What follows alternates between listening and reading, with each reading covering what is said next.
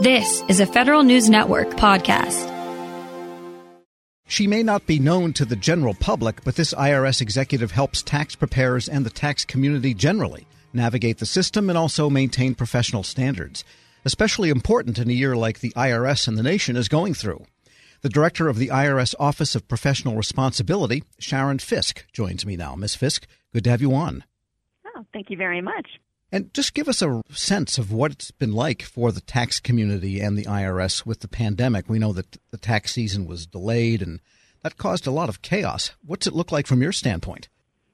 Given us an opportunity to innovate. What do they say? Um, necessity is the mother of invention. And so the IRS and the tax community has been adjusting to this new normal and finding new ways to get the job done to make sure everyone is compliant and all tax administration runs smoothly. So it's interesting times.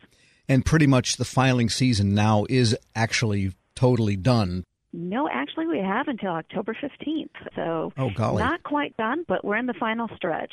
Well, I don't know whether I'm getting a refund or not, but I'm going to get right on it, make sure mine is in. But I want to talk about the Office of Professional Responsibility. What do you do there?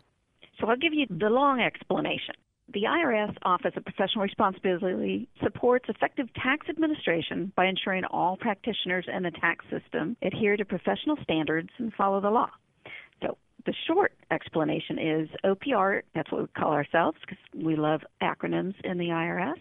OPR is charged with regulating tax practitioners who are defined as individuals who practice before the IRS. So traditionally, you think about your enrolled agent or your CPA or, or attorney who's dealing with the IRS on behalf of a client. Is it anyone that does a tax return, or do you have to have some higher level of interaction with the IRS? So we call that practice. So uh, when we talk about who practices before the IRS, practice is contemplating all matters connected with presenting to the IRS regarding a taxpayer's rights or liabilities or privileges under the laws and regulations administered by the IRS.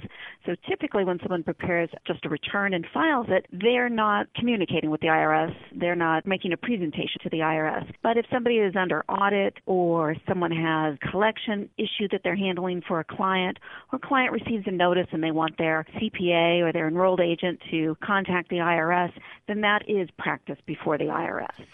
Got it. And just out of curiosity, of those that present before the IRS, what percentage roughly is representing individuals versus representing business entities? Oh, I don't those stats down, but I would say it's a significant portion represents individuals. There's just a lot more of them than there are of the entities. And depending on the individuals, some may have challenges in meeting tax compliance, whether it's a lack of experience or knowledge, whether it might be intentional, or whether they're having an economic challenge and need help with paying their taxes or getting on an installment payment plan or even just figuring out what their rights are.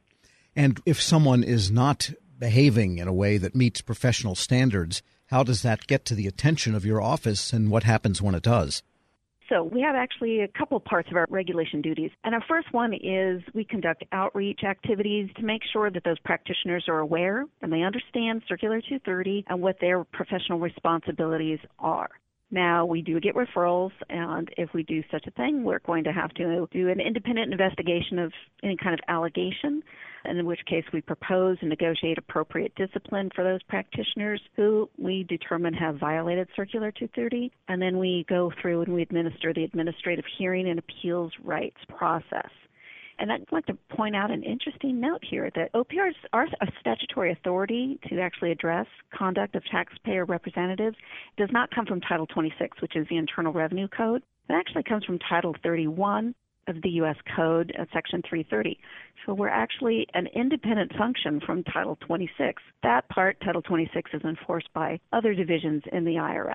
So basically, it's this Title 31 that gives us a statutory authority to take discipline action against representatives who are incompetent or disreputable or who violate the regulations. We're speaking with Sharon Fisk. She's director of the IRS Office of Professional Responsibility. And you sound like someone that might have taught this type of thing, perhaps to college students at one time. Yes, I am a former professor teaching tax, uh, which my favorite subject, and ethics, which is my favorite subtopic within this topic of taxation. So, to me, especially with students, you want to make sure that they are aware of their ethical and professional responsibilities very early in their career and that they have very strong ethical standards and they know what their duties and responsibilities are when they're representing taxpayers and making representations to the IRS. And what are some common violations that you see? What are some of the ethical lapses or professional lapses that tend to happen frequently?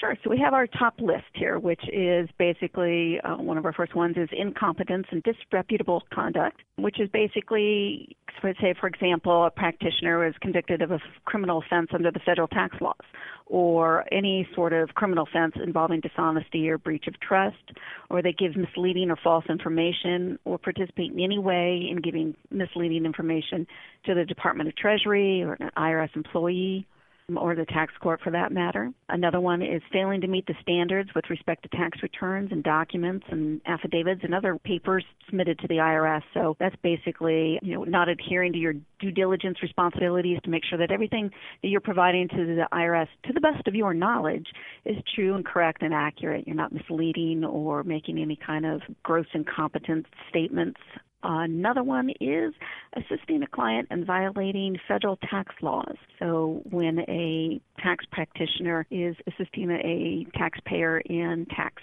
fraud, tax evasion. And do you pay attention, or does the agency?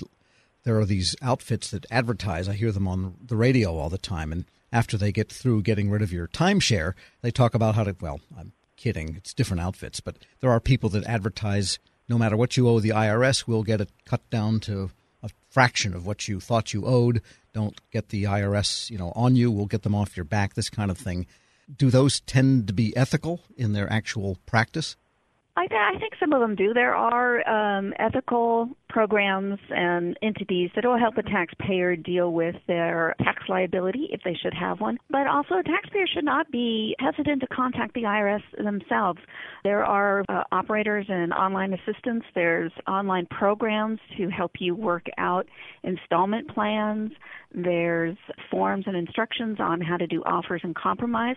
So really, the IRS is trying to make this as easy as possible for a taxpayer to deal with any tax liability issues or deficiencies with the IRS directly without the need to spend additional costs in seeking help on that matter, especially when you realize that if a taxpayer is having a financial issue, spending additional money is probably difficult for them.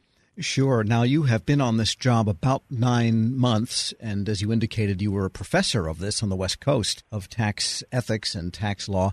What did you find inside now that you are inside the IRS? What did you find that you might not have expected from teaching all of this all of these years? You know, to be honest, I didn't find anything different than what I anticipated. And that comes from years of teaching the topic and also understanding and reading it and engagement with the IRS itself through professional organizations through the ABA and through the AICPA that really gives you an opportunity to meet the folks inside the IRS and get to know them and an opportunity to understand some of the issues that they're dealing with on the inside and how they're working to assist taxpayers. Another great opportunity I had was I was a member of the IRS Advisory Council. It's called IRSAC. And if anybody has an opportunity to do it, you have to apply, and it's a three year commitment. It is a phenomenal program where the IRS gets advice from outside uh, external stakeholders, payroll societies, um, professors, lawyers, accountants, CPAs, and uh, they meet several times throughout the year and discuss issues and concerns within the IRS and propose solutions to those. So, uh, fortunately, I just finished rolling off my IRSAC duties just before I got this position. So I, I already had a great opportunity to meet quite a number of folks in the IRS and understand what they're working on. And would it be fair to say that everybody, the IRS itself, the tax industry, and taxpayers all labor under the complexity of the tax code, which none of those parties actually control? Well, that would be Congress, but um... right. But yes, and, and the IRS works to make sure that our tax practitioners, we within the Office of OPR, understand those duties and responsibilities, and we also work on getting questions and guidance. We have webinars, we have opportunities to call in. Really want to make sure that our tax practitioners who are helping those taxpayers um, make sure that they meet their responsibilities. And sounds like you like the job. Oh, I love it. Absolutely love it. Sharon Fisk is director of the IRS Office of Professional Responsibility. Thanks so much for joining me. Thank you very much for the opportunity. We'll post this interview along with a link to her bio at federalnewsnetwork.com slash Federal Drive. Hear the Federal Drive on demand and on your device. Subscribe at Apple Podcasts or Podcast One. This episode is brought to you by Zelle. Whenever you're sending money through an app or online, it's important to do it safely. Here are a few helpful tips. First, always make sure you know and trust the person you are sending money to. Second, confirm you have entered their contact details correctly. And finally, if you don't trust the person or your recipient is rushing you to send money right away, think twice before sending money through an app or online. Grab a 30-day free trial of LiveXLive Plus, and you'll get unlimited skips, commercial-free music, and all of the podcasts and live streaming events you can handle. Visit livexlive.com slash podcast one to learn more and start your free trial.